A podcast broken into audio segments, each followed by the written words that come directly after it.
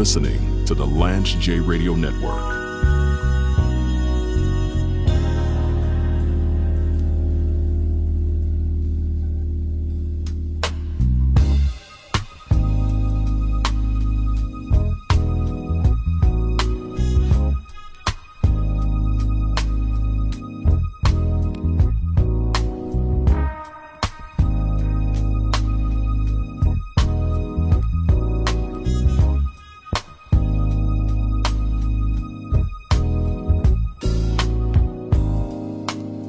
So I usually don't talk about things that are in the immediate news cycle. I, I like to sit and let these stories marinate. I'm not a hot take artist. I'm not looking to get clicks. You're not going to get any Woj bombs from me. This is not a, a breaking news type of show. Um, I've been on live. We we were on live the the day that Kobe Bryant passed away, and that that was a really difficult show for me. Me and Rampage were at Dave and Buster's, and we're doing a show with with these hundreds of televisions at Dave and Buster's that that are showing tributes to Kobe Bryant and showing the helicopter in, in Calabasas. And I was on live the day that Nipsey Hussle passed away. I was a Nipsey Hussle fan. I, I wouldn't say that he was one of my favorite artists, but but I really enjoyed his music and his catalog. And so when a when a prominent public figure and, and someone that, that we've covered passes away, I usually don't want to talk about it immediately. It's it's not easy for me to to have that discussion immediately because you don't really know all of the circumstances. You only know what TMZ reports and you only know what the news reports. And we've learned over the years that these initial reports come out and then additional information comes out over time. So I want to be careful with, with judgment and, and all of those things. I, one of the most egregious things that, that I remember in this business is when Sean Taylor died. Colin Cowherd, who who is a nationally syndicated radio host that I respect, Colin Cowherd implied on his show that Sean Taylor died because he associated with thugs.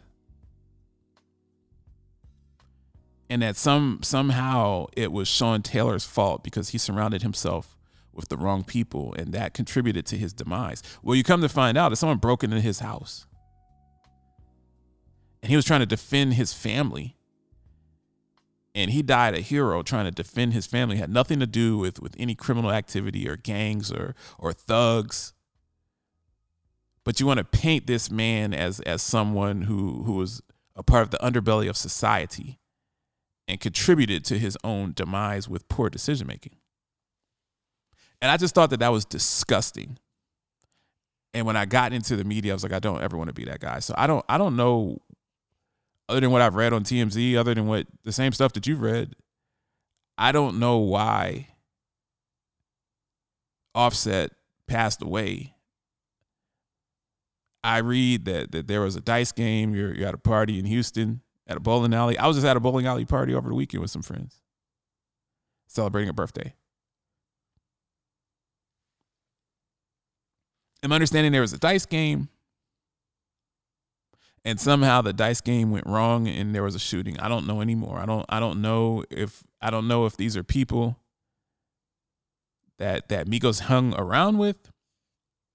I don't know if it's family, I, I don't know anything. And I don't I don't want to create an illusion as if I'm pretending to know. I don't want to create an illusion that that I really listen to to their music. You know, obviously everybody knows Bad and Bougie. But I don't want to act like I'm a big fan and, and I'm going to concerts and, and stuff like that. That's not really my genre. That's not really my era. I'm a 90s, early 2000s guy. I'm not I'm not hating on the young guys. I think the offset was 28 years old. So I don't want to act like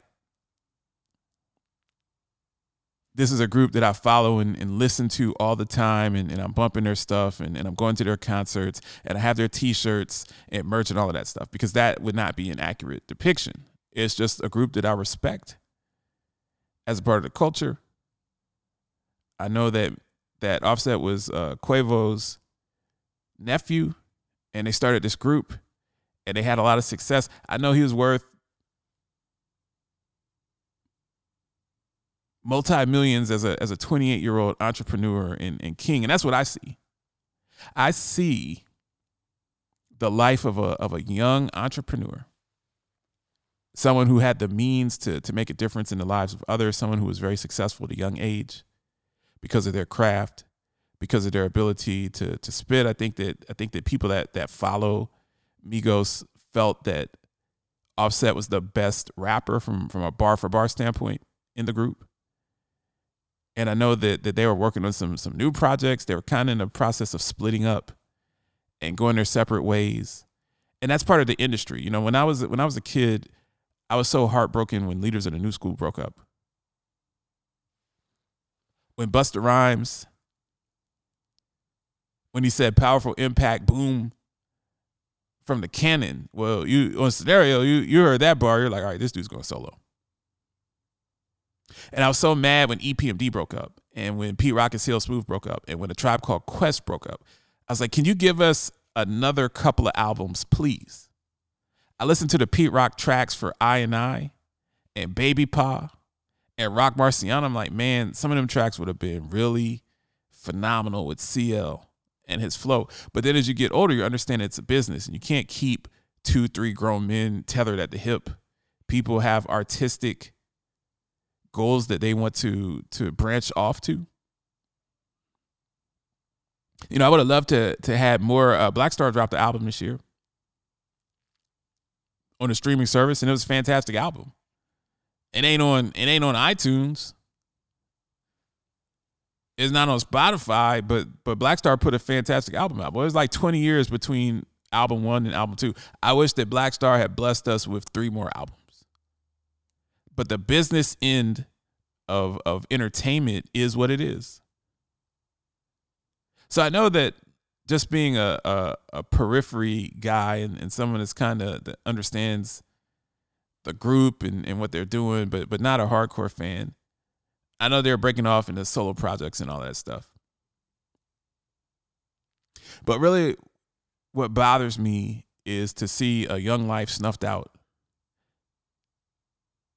over what seems to be something trivial, something something very stereotypical. A dice game. It's like a skit on Chappelle's show. But someone, you know, when, when they're playing dice and Ashley Larry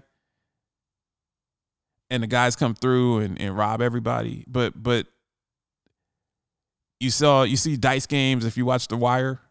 I think the first scene of The Wire is, is someone getting killed over a dice game. Season one. Detective McNulty is investigating a murder in West Baltimore over a dice game. But this is real life, man. This isn't this isn't art. This isn't this isn't an album. This isn't the studio gangster that's that's killing everybody and shooting everybody and trapping out. But that's on wax. This is real life. This is someone who's not here anymore. And and I'm gonna I'm gonna be straightforward and people aren't gonna like this. Um, Gillie's alluded to this on his show. One of the things Gilly said that I love when you have these these instances, and this happened with PNB Rock. You got somebody that, that just got shot and is bleeding to death, and people whip out their cell phone cameras so that they can record the footage of another human being dying in front of them as their relatives and loved ones do their best to save their life, administer CPR, do anything to keep that person alive until the ambulance gets there. And you got these fools that think that it's uh you know action news 6 and they're just recording it and sending it around and and and that's deplorable and disgusting and despicable other piece of it i just don't see the level of outrage when when we and i'm, I'm speaking as an african american male if i said had been killed by a policeman or been killed by someone who was politically charged or some or something like that, you would see this massive outrage on social media. People would be angry, people would be furious, people would be rioting in the streets. But the truth of the matter is, if you're African American listening to this show in Atlanta, DC, Seattle, Orlando, any of our affiliates around the country on the podcast, you're more likely to encounter violence from someone that looks like you. And I'm not trying to pander to, to stereotypes. I'm not I'm not reading from the conservative playbook. I'm just saying where's the outrage? Where's the anger when we trap out on each other? Where's where's the where's the disgust when such a young successful king loses his life over some foolishness and chicanery. I just want to see my people go just as hard when there's violence in the African American community from African Americans against other African Americans as we do when there when there are third parties that, that come in and, and enact violence in our communities. And, and it just really bothers me. Some people may not like that. If you don't like it, don't listen to the show. But that's how I feel. I hate to see our young men who are who are the ultimately the standard bearers, the pillars of our community, die over over foolishness like dice games or somebody robbed you or, or jewelry. It's so stereotypical. It's 2022. We've got to rise above all of that garbage. And and that's just how I feel, man. Lance J Show. You are listening to the Lance J Radio Network.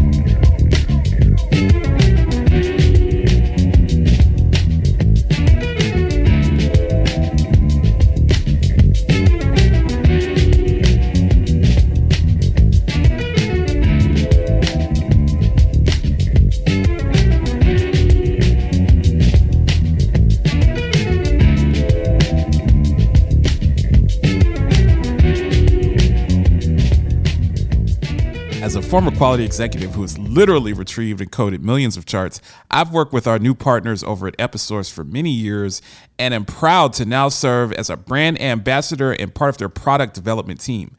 Episource is a global industry leader in chart retrieval, coding, quality analytics, and in home assessments. For information on Episource, go to www.episource.com and fill out one of their contact forms to request a demonstration. Look, man. All I'm saying, if I'm gonna take your package, split need be fair. I mean, I gotta pay all my people the same, and here you upping the price on them. Pay your people less. They my people though. You short yourself. Split it 60-40. You want better? You need to tool up. And wait for Chris, Snoop, and the rest of my people compare call on your people. You are listening to the Lance J Radio Network. Here we go. Prepare your radio to be blast. 10, 9, 8, 7, 6, 5, 4, 3, 2, 1. You now tuned in to the Lance J Radio Show.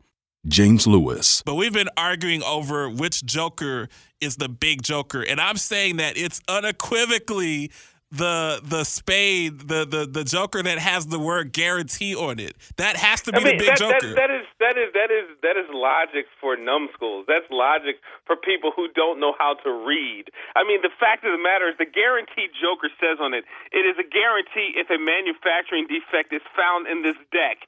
That's what the guarantee means. but don't you feel that it's don't you feel that it's a double entendre though? Because it's No, why didn't why didn't the manufacturer put it in fine print? Why did the It's a double manufacturer put I'm I'm certain the people who made this deck don't even know what a double entendre means. you are listening to the Lance J Radio Network.